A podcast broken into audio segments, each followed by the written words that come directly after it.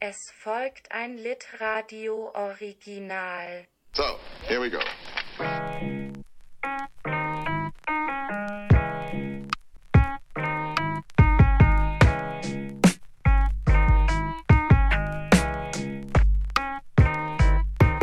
Perhaps I was talking.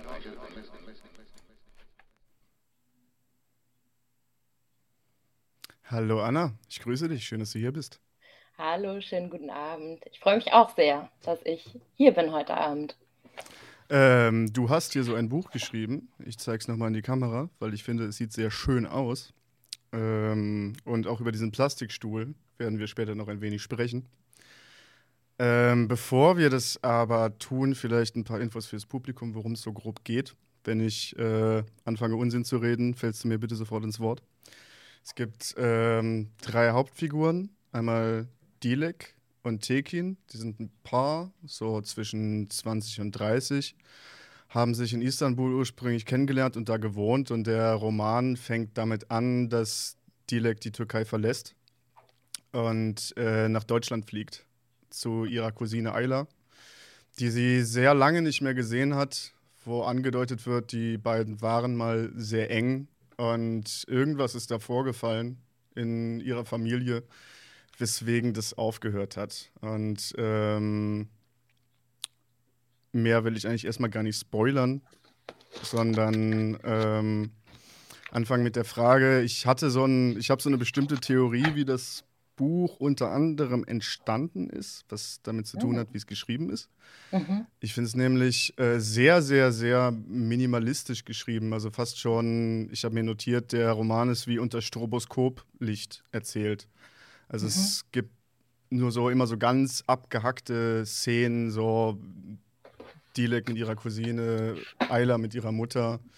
Tekin wieder zu Hause in Istanbul sitzt und auf sein Handy starrt und darauf wartet, dass sie sich meldet.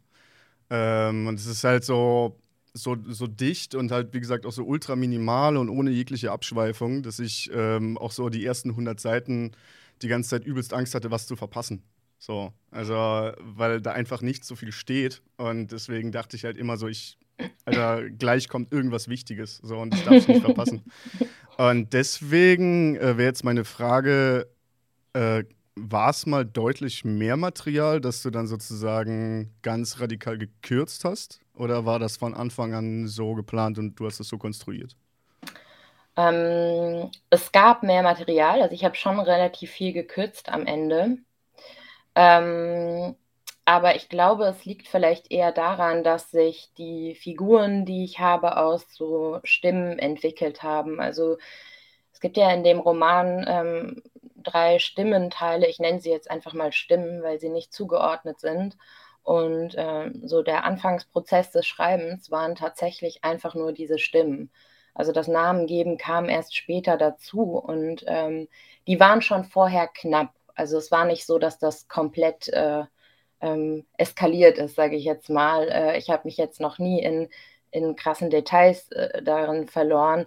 Ähm, aber ja, ich glaube einfach, dass, ähm, dass das Kürzen, also es gehörte dann schon auch am Ende, gerade als ich dann natürlich rumprobiert habe, wie passen die Stimmen zueinander, ähm, ist mir aufgefallen, dass es gar nicht so viel braucht, um eben diese Geschichte zu erzählen und dass eben auch so viel dazwischen liegt, das zu füllen, ähm, dem vielleicht sogar was weggenommen hätte. Hm.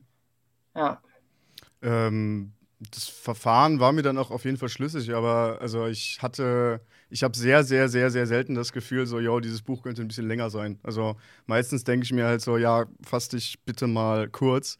Aber hier dachte ich mir halt ähm, zum Beispiel beim Immobilienmakler, äh, Mhm. mit dem Dilek dann zu tun hat, als sie nach Deutschland fliegt, um sich eine Wohnung zu klären, Osman Özgür. Mhm. Ähm, da dachte ich mir irgendwie, ich hätte jetzt eigentlich gerne noch 50 Seiten über Osman Özgür und über seine Immobiliengeschichte äh, und seine Immobiliengeschäfte und was der halt so macht und was das, also gerade weil irgendwie in dieser kurzen Szene schon irgendwie so relativ klar wird, was das eigentlich für eine Figur ist. Also er hat so irgendwie so diese, diese, diese Jovialität und sowas und ist so, ist so halt so ein, so ein klein bisschen herablassend und f- eventuell auch ein bisschen shady und ähm, ja, das macht diesen Roman einerseits irgendwie halt gut, so dass die Charaktere direkt da sind. Und andererseits dachte, also war die Überlegung vielleicht auch mal da, das noch viel stärker auszubauen? Ja, also ähm, äh, für mich sind die Figuren natürlich größer als das, was jetzt im Buch geblieben ist oder haben noch eine viel größere Welt. Ich glaube eben, das hätte für diesen Text nicht funktioniert. Also, mhm. aber ähm, vielleicht für einen anderen Text. Ich habe auch dieses Gefühl bei Sinem, der Rechtsanwältin, die für mich eine unfassbar äh, spannende Figur war, ähm, die auch natürlich ähm, in ihrer Komplexität darin nicht vorkommt, weil es einfach, äh, es wäre zu viel gewesen, um das zu erzählen und auch vielleicht dieses Gefühl, das ist sehr bei jedem unterschiedlich, aber diese ähm, so eine gewisse Gehetztheit und ähm, auch ähm, das äh, damit auskommen müssen oder aushalten müssen, eben nicht alles zu wissen mhm. oder zu erfahren, ähm, eben durchzuziehen. Es ist ja, ja aber auch, ähm, so wie ich das verstanden habe, ein Buch über halt auch eine bestimmte Altersgruppe. Also es ist schon irgendwie so ein mhm. Buch über Menschen so zwischen 20 und 35, nenne ich es mhm. mal. Und ich glaube, mhm. Sinem ist ja schon ein bisschen älter, oder? Ja, ja, die ist im Alter von äh, Dileks Mutter auch, ähm, genau.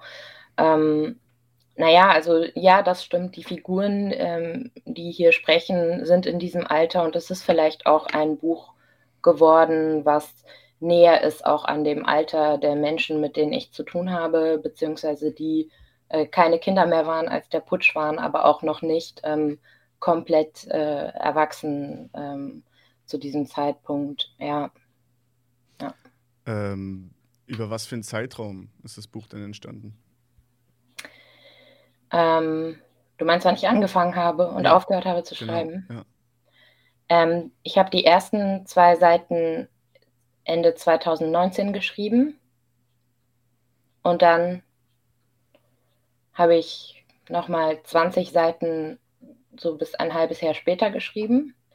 Und ja, der Rest des Romans ist im letzten Jahr entstanden. Ja.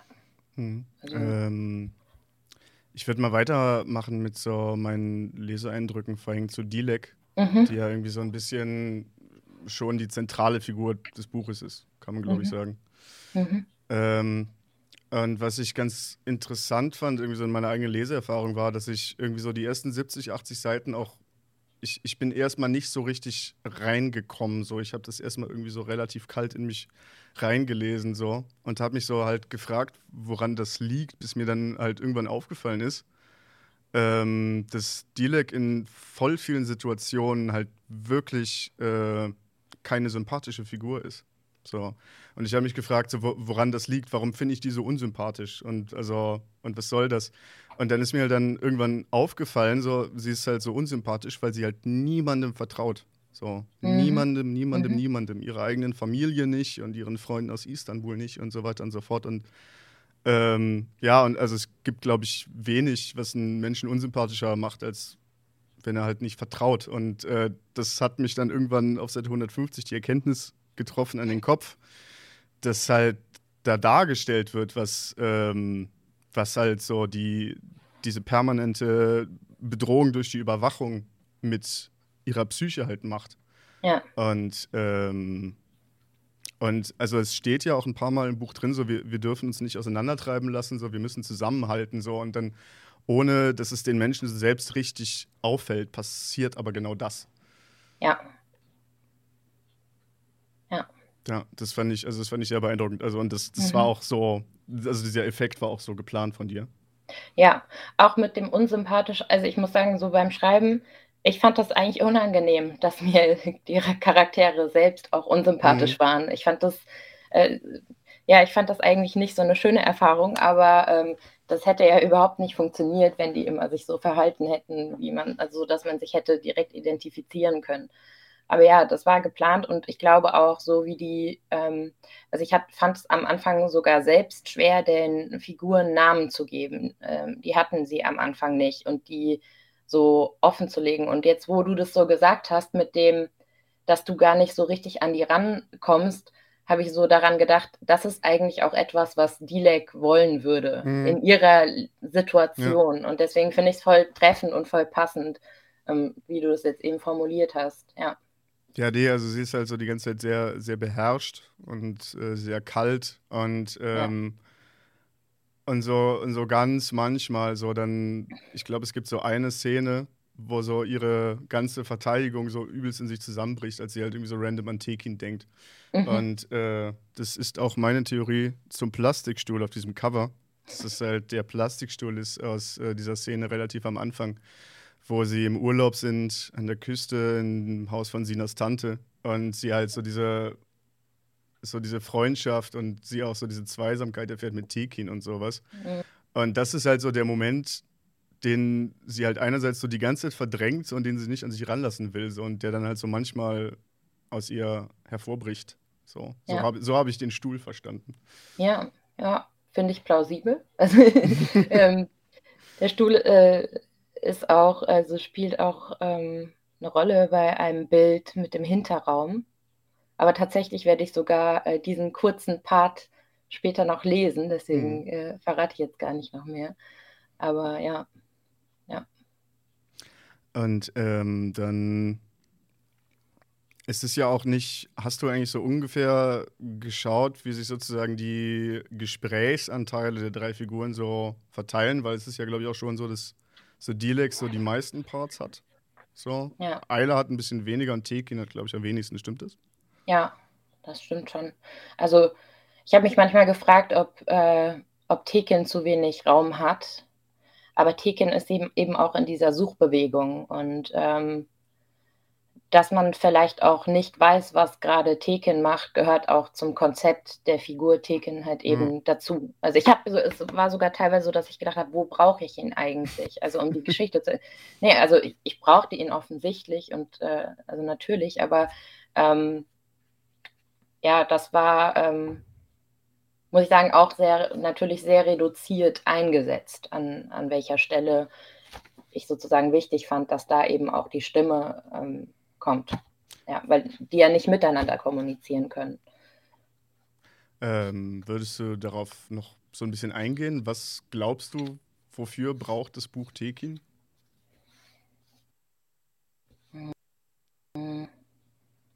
Und äh, man muss sich vorstellen, dass Dilek schon auch in einer privilegierten Situation war, da noch, äh, dass sie Asyl beantragen musste, weil sie eben äh, Geld angehäuft hat. Der Grund, warum Tekin gebraucht wird. Aber in Tekin, Tekin wird auch ganz viel anderes sichtbar, wird auch ein gewisses Bild von Männlichkeit vielleicht sichtbar, die vielleicht auch kritisierenswert ist. Also sicherlich äh, Teile davon auch, die kritisierenswert sind, aber auch Reflexionen darüber. Also die Entwicklung der Figur Tekin, für mich hat er sich immer weiter geöffnet und ähm, hat sich, ähm, ja, ist glaube ich, zum Ende hin wesentlich klarer, auch was er will. Und es werden ganz viele Widersprüche auch darin deutlich, weil er zum Beispiel nicht einfach gehen kann. Also das äh, wird auch thematisiert. Hm. Ja. Ähm, nee, also den, also das Gefühl hatte ich schon, dass er sozusagen halt immer offen ist. So. Mhm. Also er hat einerseits, einerseits hat er halt sozusagen am wenigsten Textanteil, aber andererseits fand ich ihn tatsächlich irgendwie so, also mit Ayla, also bei Ayla bin ich auch gut reingekommen in die Figur, aber so, also so Tekin ist schon, so er macht halt irgendwie, also es gibt jetzt zum Beispiel diesen einen Part, wo beschrieben wird, so ja, sie waren damals demonstrieren im Gezi-Park und er läuft mit den ganzen anderen Kerlen in der ersten Reihe und es fällt ihm nicht auf, was äh, daran eventuell das Problem sein könnte, dass es immer so ist. Und, äh, aber du gönnst ihm dann ja diesen Reflexionsprozess. So. Und du gönnst, ja. also so, du gönnst, gönnst der Figur ja dieses Wachstum. So. Und das fand ich, das fand ja. ich auch dann wichtig, dass er halt noch ja. wächst. Ja. Ähm, kannst du noch ein bisschen was über Ayla erzählen? Mhm. Mm, also was mir wichtig war oder was halt auch in der Lebensrealität hier, glaube ich, was ähm, die Situation in der Türkei anbelangt, ähm, oft nicht so stark diskutiert wird oder was mir wichtig war oder worüber ich schreiben wollte, war auch so ähm, die Rezeption ähm, ähm, eines autoritären ähm, ähm, äh, Staats, könnte man sagen, aus einer deutschen Perspektive und auch ähm, wie unterschiedlich die Wahrnehmungen darüber sind, was es bedeutet, bedroht zu sein oder eben nicht bedroht zu sein. Also es ist tatsächlich, und ich meine, abgesehen davon, dass wir natürlich auch ein, ein Bild davon bekommen, wie eine Eile aufwächst, die, ähm, was ihre Identität anbelangt, durchaus ähm, auch sich sicherlich auch als türkisch definiert und ihre Konflikte mit ihren Eltern hatte, die das aber alles nicht durchdringt hier aus dem ja, mir ähm, graut es so fern zu sagen, weil ich finde es nicht so fern, das Deutschland mhm. sozusagen. Und ähm, ja. Oder was wolltest du wissen gerade?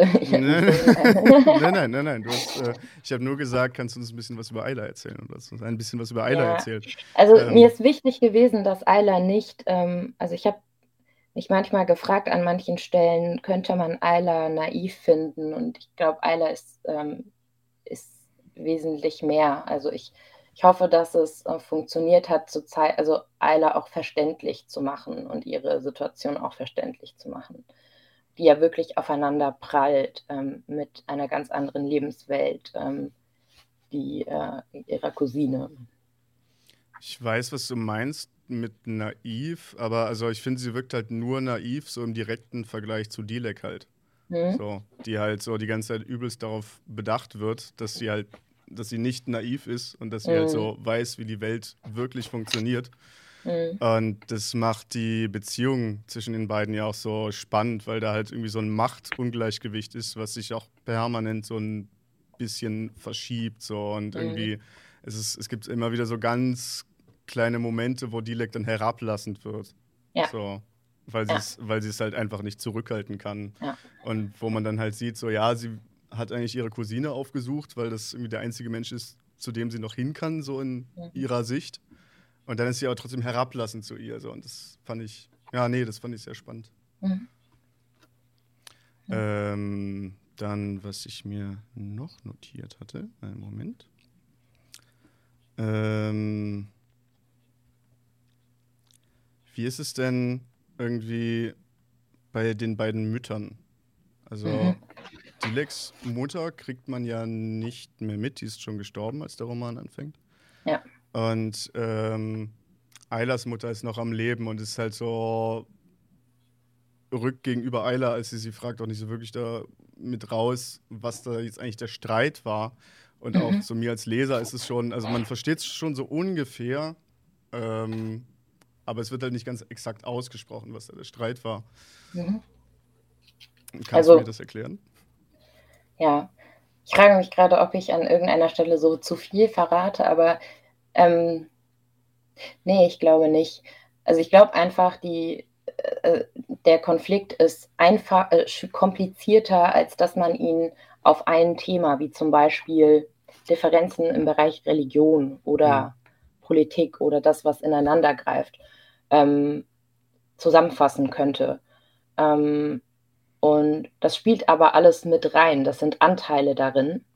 Und es wird ja aber ziemlich viel genau darüber gesprochen, dass eigentlich nicht klar ist, um was es geht. Und auch die Frage danach gestellt, sind das Verletztheiten, die Elif in sich trägt oder ist das ein zurückgelassen worden sein und das, also weil die Schwester, also die Mutter von Ayla ja nach Deutschland äh, gegangen ist und die Mutter von Dilek eben nicht. Und ähm, ich glaube, also diese Konflikte gibt es in ganz vielen Familien, auch ob türkisch oder nicht oder sonst äh, wie. Ähm, aber sie sind halt im seltensten Fall so einfach ähm, festzumachen, dass man sagen könnte, es ist genau die Sache. Und gerade auch dieses vorgeschobene oder vorgeschobene Argumente beziehungsweise die Frage danach, ist es da schon so gewesen, dass es etwas war, was die Gegenwart, die damalige Gegenwart der Figuren betrifft, oder ist es etwas, was vielleicht noch viel tiefer liegt? Hm. Ja. Ähm, ich würde tatsächlich gerne noch weitere Fragen stellen, aber mit Blick auf unseren Zeitplan wollte ich dich fragen, ob du uns vielleicht ein bisschen was vorlesen magst. Mache ich, ja, gerne. Gut. Dilek. Passaport? Fragen Sie am Flughafen. Ich habe den Pass in der Hand. Wenn sie ihn dir nehmen, bist du niemand mehr. Ich reiche ihn über den Tisch. Er gleicht das Foto ab, tippt etwas in den Computer, legt den Ausweis zurück. Nicht so schnell danach greifen, vielleicht ist das ein Test. Wunderbar, der Koffer unter 23 Kilogramm, ein Rucksack als Handgepäck. In diesem Moment, weiß ich, liegt noch nichts vor. Ich gehe, bevor passiert, was anderen schon passiert ist, und ich gehe nur jetzt schon, weil ich es kann. Ich sehe, wie andere nicht mehr fliegen können, wie sie schwimmen müssen, wie sie sterben. Die Wege lege ich auf Laufbändern zurück, die aussehen wie im Fitnessstudio, nur länger. Wenn ich darauf stehe, zieht der Flughaf Flughafen Istanbul Atatürk an mir vorbei. Duty Free habe ich schon hinter mir gelassen. Wir Passagiere fahren im Stehen zum Gate. Was, wenn ich schnell weg müsste? Wenn jemand hinter mir her wäre, wenn ich einfach losrennen müsste auf den Laufbändern. Ich zwinge mich, nicht zu rennen. Gleich heben wir ab. Ich habe einen Platz am Fenster, in der Mitte sitzt ein Mann im Anzug. Ich will schlafen, solange bis alles hier vorbei ist. Einfach über alles hinwegfliegen, über dieses Land, über Ismila Sendel. So lange im Kreis fliegen, bis ich wieder bei Tekin landen kann und bei allen anderen, bis ich wieder zu Hause sein kann. Ein paar Jahre in einem Flieger, mit Platz am Fenster. Die Zeit müsste so schnell vergehen, als ob man schlafen würde. Wir werden in drei Stunden landen. Ich war schon einmal in Deutschland bei meiner Cousine. Ayla und ich waren noch Kinder, vielleicht zehn oder elf. Früher verbrachte Ayla die Sommer immer bei uns. Es ist einfacher, weil man aus Deutschland kein Visum braucht. Außerdem war die restliche Familie hier. Wir waren damals viele. Hier. Wo ist das? jetzt. Wann kann ich von hier sprechen und wann sage ich dort? Über Bulgarien gucke ich aus dem Fenster. Unter mir, das weiß ich, liegen grünbraune Hügel. Aber heute ist alles weiß, nur Nebel und Wolken. Wenn ich Asyl beantragt hätte, dann wäre mein altes hier verschwunden. Ich könnte nicht mehr zurück. Du hast Verrat begangen. Du hast behauptet. Du hast geklagt. Du hast Aufsehen erregt. Du hast kritisiert. Du musst Terroristin sein. Wenn also jemand fragt, ich bin freiwillig hier und ich bin freiwillig dort. Allah weiß nicht, dass ich komme. Niemand weiß, dass ich komme, außer der Makler, mit dem ich vorgestern einen Termin vereinbart habe. Ich treffe ihn morgen. Ich meine es ernst. Ich habe oft versucht, Tekin zu überzeugen, dass wir einen Plan brauchen. In diesem Land kann jederzeit alles passieren. Aber er will sich nicht vertreiben lassen. Er werde nicht gehen, sagt er. Er sei hier zu Hause. Und er wolle dafür kämpfen, dass es wieder so wird, wie es einmal war. Für diesen Kampf nimmt, nimmt er in Kauf, dass wir verhaftet werden. Sag mir, Tekin, wie willst du aus dem Gefängnis heraus kämpfen? Tekin sagt Kampf. Für mich heißt es Widerstand. Etwa ein Jahr vor dem Putsch gab es online eine Aktion. Frauen des ganzen Landes zeigten dem Staatspräsidenten den Rücken. Teken machte das Foto, wie ich im Wohnzimmer stand. Nichts Persönliches war von uns zu sehen, nur mein Hinterkopf, die Haare lose mit einem Haargummi hochgebunden, die Rückseite meines Hemds und meine erhobene Hand, die Finger zum Victory-Zeichen geformt. Direkt danach habe ich ihm den Hashtag gezeigt. Sirtimisi dönüyoruz. Solche Aktionen ändern nichts, sagte Tekin. Dass wir auf allen Ebenen tun müssten, was wir können, hielt ich ihm entgegen, solange wir können. Wir waren online und fühlten uns geschützt. Die wenigsten waren mit echten Namen auf den Plattformen registriert. Mein Name war Kangal 1210. Es gab Kangalar im Dorf meiner Anane. Sie hatte am 12. Oktober Geburtstag. Zumindest war das der Tag, an dem ihr Baba zum Amt im nächstgrößeren Dorf gegangen war. Aus Erzählungen meiner Mutter weiß ich, dass sie stark war. Ohne sie wäre alles auseinandergefallen. Anane wusste immer, was zu tun war. Sie konnte riechen, wann geerntet werden musste. Sie konnte fühlen, wann jemand Sorgen hatte. Nachbarn klopften, um sich Rat einzuholen, erzählte mir meine Mutter. Sogar die Kangalar kamen zu Anane, die ihre Wunden versorgte, wenn sie gegen Wölfe gekämpft hatten. Wir mussten andere werden, um sagen zu können, was wir dachten. Lieber eine andere sein, als keine Stimme zu haben. Als Kangal wurde ich nicht als ich und nicht als Frau erkannt. Später habe ich mich gefragt, was passiert, wenn sie in unsere Wohnung kommen und unsere Zimmer sehen. Unser Wohnzimmer, in dem Kangal ihm den Rücken gezeigt hat. Anna, Dankeschön. Danke dir für das Gespräch. Ich danke dir für das Gespräch und fürs Vorlesen. Und ich würde sagen, wir sehen uns beim nächsten Buch. Und ähm, ja. Alles klar. Tschüss. Mach's gut.